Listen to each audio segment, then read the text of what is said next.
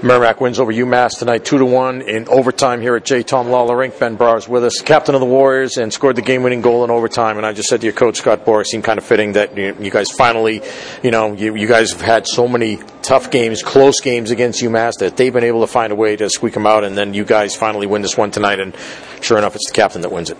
Yeah, it feels good. I think last year we played them four times, had four one-goal losses, so it always feels nice to break through. We had a lot of guys step up today, and just we just trusted our game. We knew it was going to come. We just, I mean, it took 65 minutes or so, but we found a way to get done you know, talking with their coach uh, actually before tonight's game, but he was talking about during the week and, and how he talked to, his guys about you know, making sure that they were prepared, that he knew that you guys were going to come at him with everything you had because of those close games last year, because of how tight it was, and you guys, you know, had to certainly be feeling like, you know, what do we have to do? We got to find a way to, to win one of these. And so last night's game was one more that was like that, yet you still ended up losing the game in overtime what happened between last night and tonight? Do you guys talk about anything? You know, I mean, is there anything you even have to say at that point? You have so many experienced guys in this team that have been there. Yeah, we got a we got a good and solid older core that we didn't really have to say much. We knew what it was going to take. I mean, it's just those little details, winning the lines, and it just came down to just finding a way. You know, you got to get gritty sometimes at the net. I mean,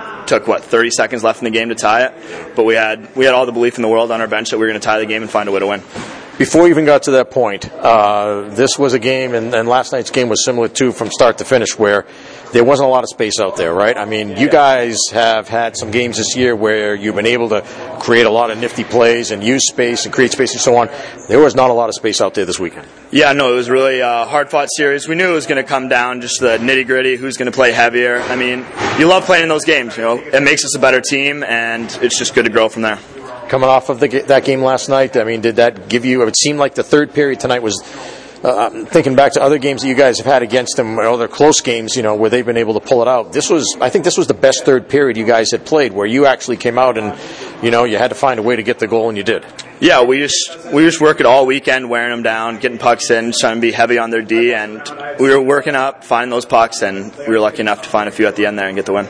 So when you guys, uh, I think you guys called the timeout there um, during that last couple of minutes before you were, we were getting the tying goal. But what was talked about on the bench?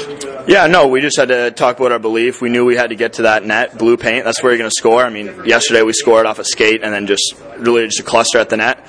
So we knew we just had to get pucks and everything to the net, and good things will happen.